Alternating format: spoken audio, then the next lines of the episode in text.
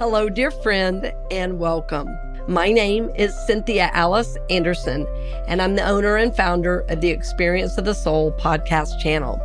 I have been so honored to be able to offer these programs several days a week, and these programs I know are inspiring, they are supporting, and they are uplifting your life's journey. I want to see that continue, and I honor you for being a part of making that happen. So for over 5 years, we've been able to offer these programs, and we want to continue to be able to offer them.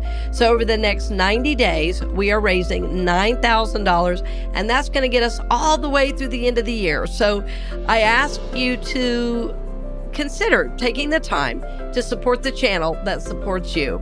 And again, our goal that we're asking you to be a part of is $9,000 in 90 days. And we look forward to hearing from you, friend. We're honored to support your journey, and we always are lifting you in prayer for God's highest and best in your life. Blessings on the journey, dear friend, and I look forward to seeing you very soon.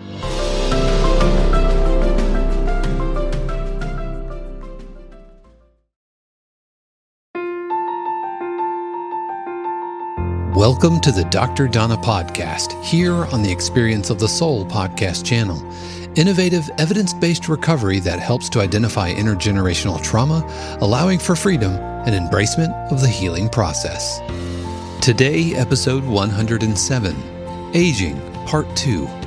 And now your host, Dr. Donna Bevan-Lee. I'm Dr. Donna. Welcome to my podcast. And I've been talking about life on life's terms. And, you know, I left off last week talking about aging. That's definitely life on life's terms. There's no way around it. You know, even if you, say, aren't around when you're 21, you've still aged. It happens to everyone. And last time, I was talking about how you feel this sense of importance in the world. You know, I was young. You know, when I got my master's degree, I was 24 years old. And I was a farmer and rancher. Okay, that's what I was born and raised doing, farming and ranching.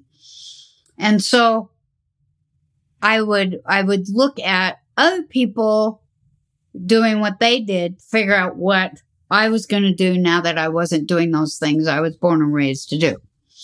To be a farmer's wife, to be a rancher's wife, to, you know, take care of a guy that would supposedly take care of me and those agreements, you know, but I saw that those agreements always didn't work out and the losers were usually women. So anyway, that's another day, another story. But I thought, how do you do that? So what did I do? I went and got a briefcase. Because in my world, you either had a lunchbox or a briefcase. And when I was in school, so I didn't have a lunch box per se, but I had a lunch bag. And I would take my lunch with me wherever I went. I still do that. I do it more now than I did before. But so I went and bought a briefcase. And I thought, well, what do I put in this briefcase? Because I want to be important in the world.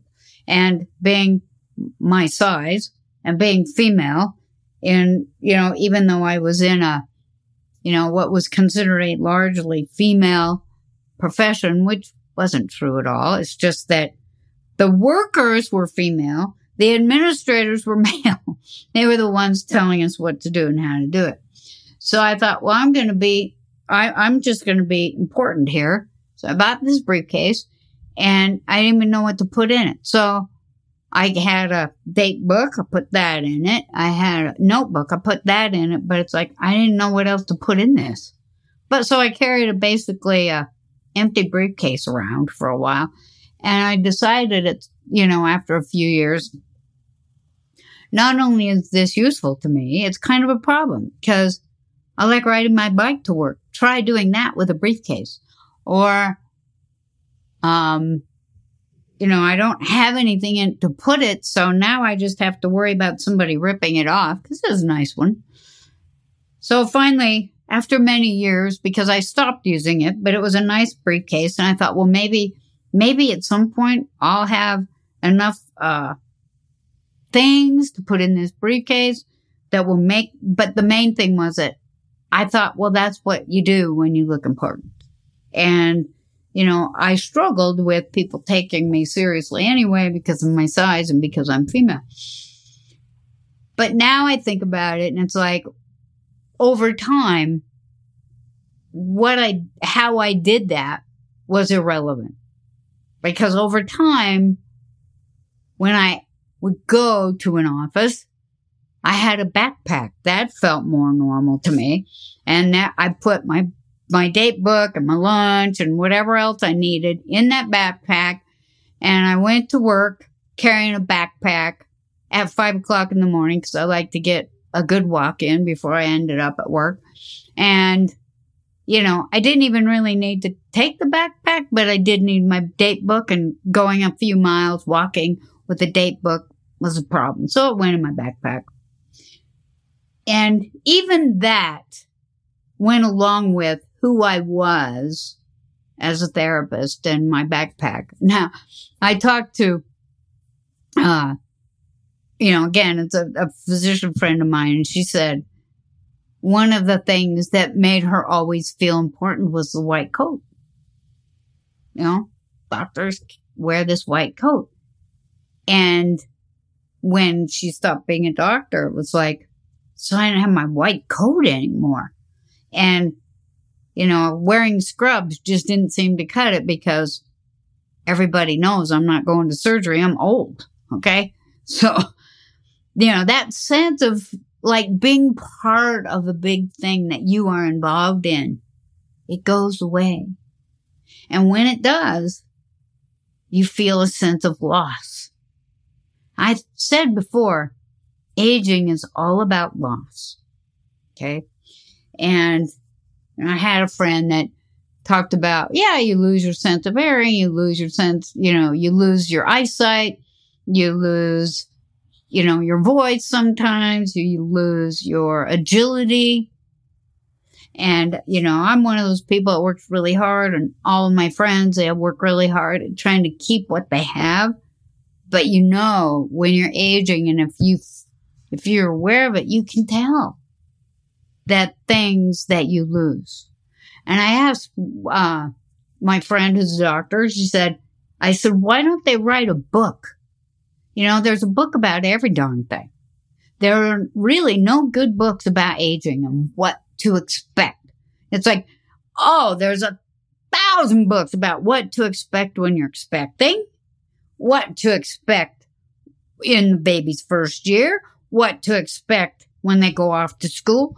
What, you know, there's all kinds of books about what to expect when you're aging. It might not be a bestseller because everybody's excited about it, but it would help because you don't know what to expect. I'm telling you some of what I know, and this is from talking to other people and going through it myself. One of the things that people tell me who, you know, people who are aging, and they're actually in their elderly years, not going to work all the time, not raising children. One of the things that happens, and everybody that I've talked to has told me this, they start to think they're invisible. They feel invisible. Now, you know, I used to think that when, say, you were female, that we felt invisible. This was a thing that I used to talk about when I was young. It's like, geez, it's like you just feel invisible because no one really listens to you. Nobody cares what you have to say, unless you're beautiful. And then they don't really see you. They just see the beauty, right? And I had one of my colleagues from Australia actually wrote a couple of books about women's issues back then. And she said, you're not invisible. You're just not observable. You're not invisible. You are actually there, but you're not observed. Okay, so I'm not going to talk about that, but it feels like you're invisible, and others might think that you just don't matter. And that's why you feel invisible. Like, as a human being, you don't matter. I noticed the first time that this ever happened to me, I didn't even know what it meant. But I was probably maybe about 65. I worked full time till I was 70. And I was probably about 65 when this happened. But like I said before, I used to walk to work, and I'd walk very early in the morning with my backpack. And of course, I'd take my backpack home. So I was taking my backpack when I went up a hill, because I lived way up on a hill. So I was going to go across the street with the light, and some person just started turning right and almost took me out. And they yelled out, "I didn't see you." Okay, so here is a woman who has a red jacket on, a black backpack, okay? How do you not see this person? And I thought, wow, that is really curious. And then almost a week later, I was halfway across the street and somebody almost clipped me. I had to jump out of the way. And I thought, what is going on here? And when I talked to some of my friends, I said, oh yeah, it's called being invisible. Once you get to a certain age, people don't see you anymore. And it's that loss of importance of being a human being. And so that feeling of being invisible doesn't feel good. You know, I've had it happen on trails, and I'm on trails a lot. In the summertime, there are mountain bikers on some of the trails I go on. And I'll tell you what, invisible. I know, even though there are signs everywhere when you go on these multi-use trails. It's like it has people on foot have the right of way. Bikers are supposed to stop and move for people on foot. Let's see, in 3 years of hiking, probably 4 or 5 times a week at least, that's happened twice. That somebody actually got off their bike and moved out of the way for me to pass.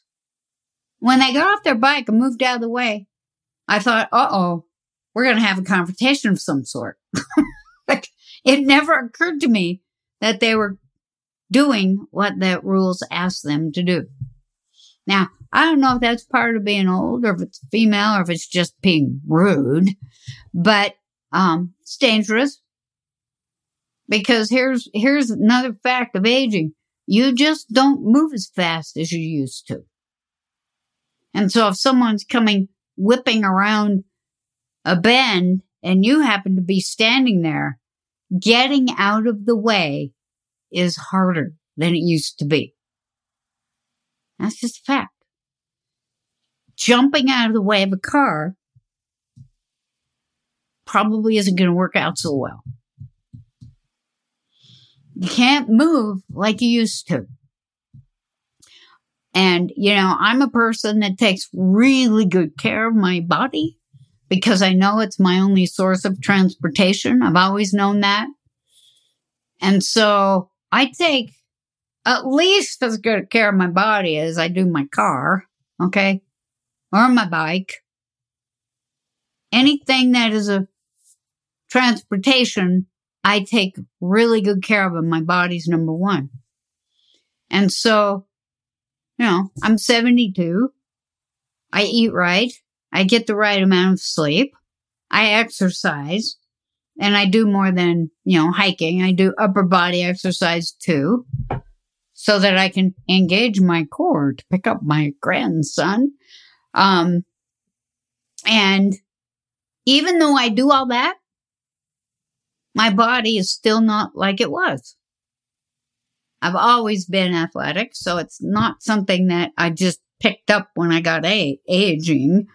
I've always been athletic. I've always moved my body. I've always, liked moving more than not. And, again, here's another reality about being female in my generation. Even though, being a therapist was an automatic almost for me because of my abilities, I would never have chosen to do life's work sitting down 8 hours a day. With the only time I get to move during the day is on my way to work when I'm walking, on my way to work when I'm leaving, weekends, holidays, and between sessions. Okay? Never would have chosen this profession. I would have probably chosen something like forestry or, I have a friend who actually started an adventure company. Even though she was female, she was probably the only female adventure company. She's a little younger than me, but not by much. And so she's been traveling and hiking and stuff all her life. That would have been me. It never occurred to me that I had any other options. Anyway, so, I have always moved. And even though I've always moved, I got that calf problem, that pulled calf muscle that I had. And I was told by my doctor that if I was younger, that probably wouldn't have happened. Because there are some things that happen to you as you age, physically. They don't tell you about it unless you're in a crisis. I learned that your body doesn't retain fluid. And some of that fluid is what makes, the muscles and tendons and everything work together. They can't do it without fluid. It kind of dries up and it becomes problematic. Who told me that? Nobody. My eyes get dry. Who told me that was just going to happen? Nobody. The things that I knew were things that I could see as a young person. Like, people would get bent over a little bit, a little crooked, might limp a little bit. Probably have false teeth, things like this that I could see. But these things that happen, weren't something that I was told about. So being invisible was big, and it still is. I can't believe it. I will go into a doctor's office, and I swear to God, they didn't hear or see me. They didn't hear a word I said or see me for who I was. That, I don't know. I haven't found a gerontologist, somebody who specializes in old people. So I don't have one of those. I have regular doctors that everybody goes to. And I swear to God, I have only met one time that spoke to me like I was a regular human being. Talk down to you. It's kind of like you don't exist. And you've lost your mind and you're not very smart. And it's not fun. That part is not fun. Now, I know that other, in other periods of time, not ours, but in other periods of time, I would be viewed as a person with wisdom and an elder in the community with wisdom. And those same young people who looked down on me, who talked down to me, would be coming to me, asking me things that they would know I've been through because I'm elderly. And they would ask my opinion and seek my opinion. And I guess this podcast is part of that. It wasn't something I thought, well, I think now that I am partially retired, I think I'll do a podcast. That did not happen to me. It was requested of me, and I felt honored by that because, somebody thought that I had something to say. But, I just wonder what would happen if people who were older young people go to them and say, you know, I know you've been around. I know you've been through these things. Can you give me some guidance, some direction, some of your experience so that I don't have to reinvent the freaking wheel? But, you know, everybody's got to reinvent the wheel their own way in our society. So that invisibility piece is really hard. It's hard to take, and it's a true story. That's happened. And I've heard this from more than me, how they just feel like they don't count anymore. And then there's, you know, I said there's this loss, right?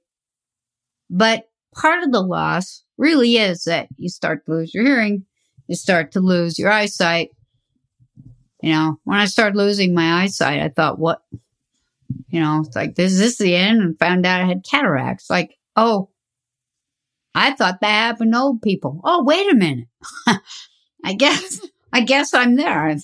So fortunately, somebody figured out how to remove those.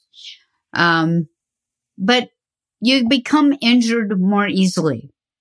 Okay. So I have my best friend who I've known since I was 25. She tripped over a garbage can. And, you know, this is what happens when you age. So she knew she was tripping. When you're young, you can maybe regain your balance because you can move fast. Remember I said you're not a fast mover. So, you know, I've tripped before over stuff when I was younger. I didn't have a lot of scars. I didn't have any, I'm knocking on wood now, broken bones. You know, but here she is, you know, she's older than me, and she tripped over a garbage can and went flying and broke her hip. The broken hip problem for old people, right? And this is part of what happens, is that if you fall, you're more likely to become seriously injured. When you fall as a young person, you're more likely to bounce back. Unless you fall in a weird way. Okay? But if you just trip over something and fall, it might scare you. You might skin your knees, might skin your hand. But you're probably not going to end up in the hospital because you tripped over something. Now, if you're a football player and you tripped over someone's foot, you might end up in the hospital. But, you know, most of us, when we're young, we don't think about, oh, I better make sure that nothing's in the way, you know? I better make sure that every rug in my house is stuck to the floor. If I have rugs, it's carpeting. That's not throw rugs. Throw rugs don't exist in old people's homes. And if they do, they won't for long, because those throw rugs will become a source of danger. You either step on it and fall, or you trip on it in the middle of the night. Okay? So these are realities that people who are aging go through. It's like you know, when you get in the car, you have to really make sure you can see, you know, in the rear view mirror, make sure your sight. Now, everybody's supposed to do this, but I bet most people don't. Okay, my side mirrors are working, because your ability to stop is going to be less than it was 10 years ago. Your the time, what's the word I'm looking for here? And that happens too. Response time slows down. Okay. So if somebody runs out in front of you, your response time to be able to see it and then react to it by stopping becomes longer. Okay. So you got to do everything you can do to make sure that you are safe when you drive. Okay. So, and sometimes it can be frightening because other people are not thinking about this and they're driving as if they're fine or they have, you know, a faster response time, or because they do. But, you know, these these losses.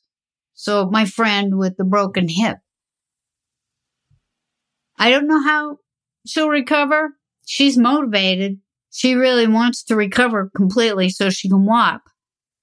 But she's more aged than me, and it's always a question about how well that recovery will be. And that's part of it. It's like you get injured when you're older. And your recovery might not be what you wished it would be or what it could have been. So you start to realize that, oh, this body of mine, this primary source of transportation, isn't working as well. It's kind of working a little bit like, you know, that 1953 pickup truck. And you can change that oil. You can do whatever you want to do, but it's still a 1953 pickup truck. And it doesn't run the way that this new one does. And it never will. I had talked a little bit about this, but feeling obsolete in your work, in your profession. I told one of the physicians who was treating me like I was an idiot one day, I said, you know that I have written a book. I have a podcast. I know what I'm doing. I really wish you wouldn't speak down to me. And, you know, he looked at me like he didn't even know what I was talking about. And he goes, oh, that's nice. That's what, you know, when you feel obsolete, it's like you feel like you're like that 1953 pickup truck that nobody's bothering to restore. It's just sitting in the barn. And that's what it feels like. Now, there's one more big issue, and I'm going to talk about that next time. I won't even tell you what it is. I've covered most of them that I know about because good luck finding anything to really read about it, or even, you know, AARP you can get when you're 50. So that's not the same thing I'm talking about. And they have articles, but I sit there and go, yeah, that's not really real. So, but next time I'm going to start with probably one of the biggest issues about aging. See if you can guess what it is. Thank you for listening to the Dr. Donna Podcast here on the Experience of the Soul podcast channel. This channel is made possible because of listeners just like you. If you would like to support the channel with your tax-deductible contribution on an ongoing basis or through a one-time gift, head over to experienceofthesoul.com/support. The Dr. Donna Podcast is copyright 2023 Dr. Donna Bevan-Lee, all rights reserved. Our theme music is composed by Dave Kropf and used with permission. The Experience of the Soul podcast channel is a production of 818 Studios.